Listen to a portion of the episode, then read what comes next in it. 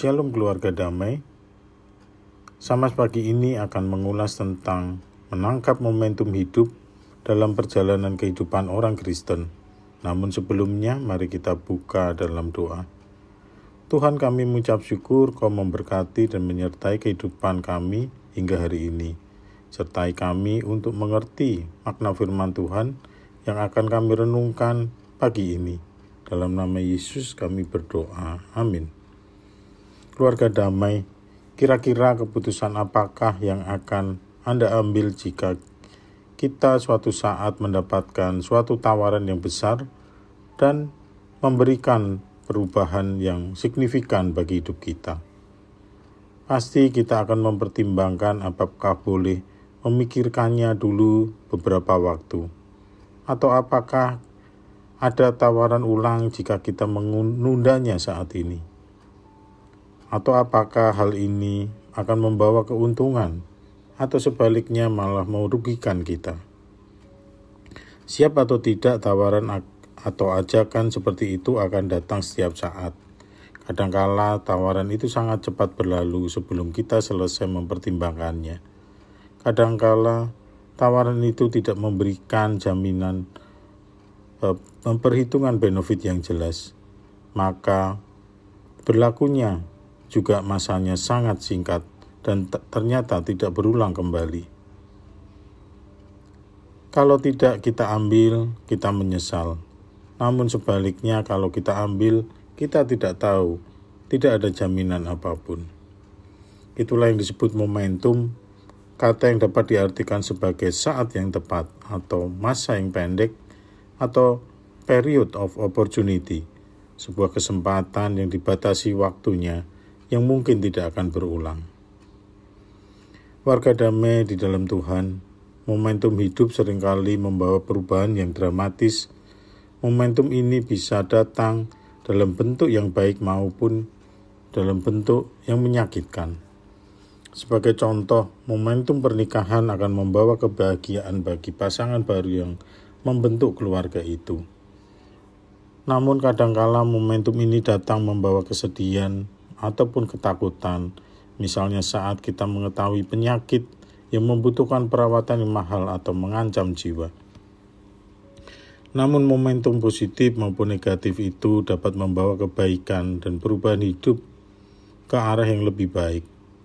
Momentum negatif sekalipun dapat membawa sikap hidup kita menjadi berserah kepada Tuhan kita akan diingatkan kembali bahwa hidup kita adalah ciptaan dan anugerah dari Tuhan.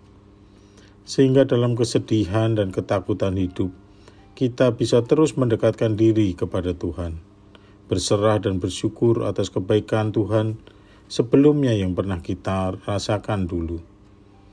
Yang lebih baik lagi jika momentum itu membawa pertobatan dari cara hidup kita yang salah ke dalam hidup kita yang benar.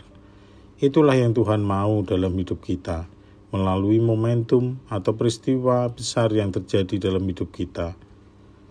Namun apakah kita ingin untuk diubah Tuhan melalui momentum hidup yang menyakitkan? Jemaat damai terkasih, marilah kita lihat beberapa ayat Alkitab yang menceritakan tentang tawaran dari Tuhan sebagai momentum kehidupan tokoh-tokoh Alkitab dan bangsa Israel di zaman itu. Tawaran itu lebih tepat diartikan sebagai perintah Tuhan yang disertai janji Tuhan demi kebaikan hidupnya beserta seluruh keturunan dan bangsanya. Tuhan hanya menginginkan perintahnya diikuti dengan cepat dan sepenuh hati. Mari kita baca firman Tuhan dari kejadian 12 ayat 1 yang berbunyi demikian. Berfirmanlah Tuhan kepada Abraham, Pergilah dari negerimu dan dari sanak saudaramu dan dari rumah bapamu ini ke negeri yang akan kutunjukkan kepadamu. Aku akan membuat engkau menjadi bangsa yang besar dan memberkati engkau serta membuat namamu masyur dan engkau akan menjadi berkat. Aku akan memberkati orang-orang yang memberkati engkau dan mengutuk orang-orang yang mengutuk engkau.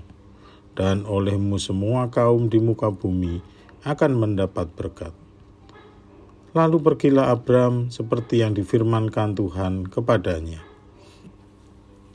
Firman Tuhan ini menunjukkan bahwa ada perintah Tuhan yang disertai janji kepada Abram yang membawa bangsanya untuk menuju tanah yang dijanjikan Tuhan yaitu tanah Kanaan. Tanah yang belum pernah dia ketahui atau dia kunjungi. Marilah kita lihat apakah yang dilakukan oleh Abram setelah mendengar firman itu.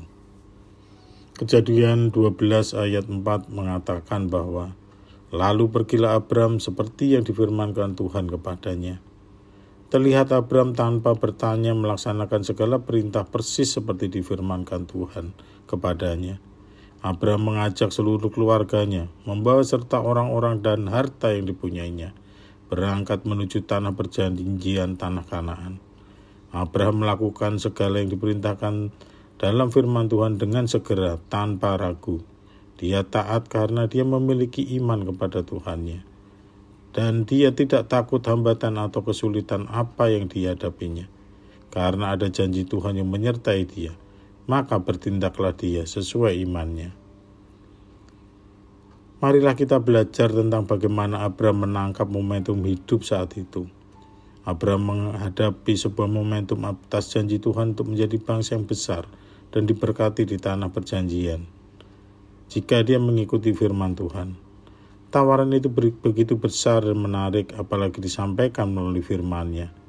Di suatu sisi, sebagai manusia, wajar jika saat itu mungkin Abraham membuat banyak pertimbangan dan memikirkan banyak pertanyaan karena ketidakpastian dari perintah atau janji Tuhan itu. Pilihan lainnya adalah Abraham langsung melaksanakan firman Tuhan tanpa banyak bertanya. Just do it dan Abram bertindak seperti yang pilihan kedua, yaitu pergi untuk menaati firman Tuhan. Jemaat damai, Abram menjalani pilihan itu karena hidupnya yang benar, dekat dengan Tuhan, dan memiliki iman untuk berjalan sesuai firman Tuhan. Abram menyerahkan dirinya secara penuh kepada Tuhan. Abram mempercayakan penuh hidupnya, dilindungi oleh Tuhan sepanjang perjalanan panjang, yang dia jalani secara berpuluh-puluh tahun. Abraham memiliki iman dan janji Tuhan yang pasti digenapi. Bahkan sampai akhir hidupnya, Abraham tidak menjejakkan kaki di tanah kanaan yang dijanjikan Tuhan. Namun Abraham tetap beriman sampai akhir hidupnya. Oleh karenanya, saudara-saudara, di dalam Kristus, marilah kita belajar dari Abraham dalam menangkap momentum hidup kita melalui iman dan sikap berserah kepada Allah akan membuat kita bisa menangkap momentum itu dan membawa kebaikan bagi hidup kita sesuai dengan janji Allah seperti dalam firman Tuhan. Kita menjadi lebih peka dan dengan cepat bisa tahu momentum apa yang harus kita ambil saat itu sebelum kita terlambat.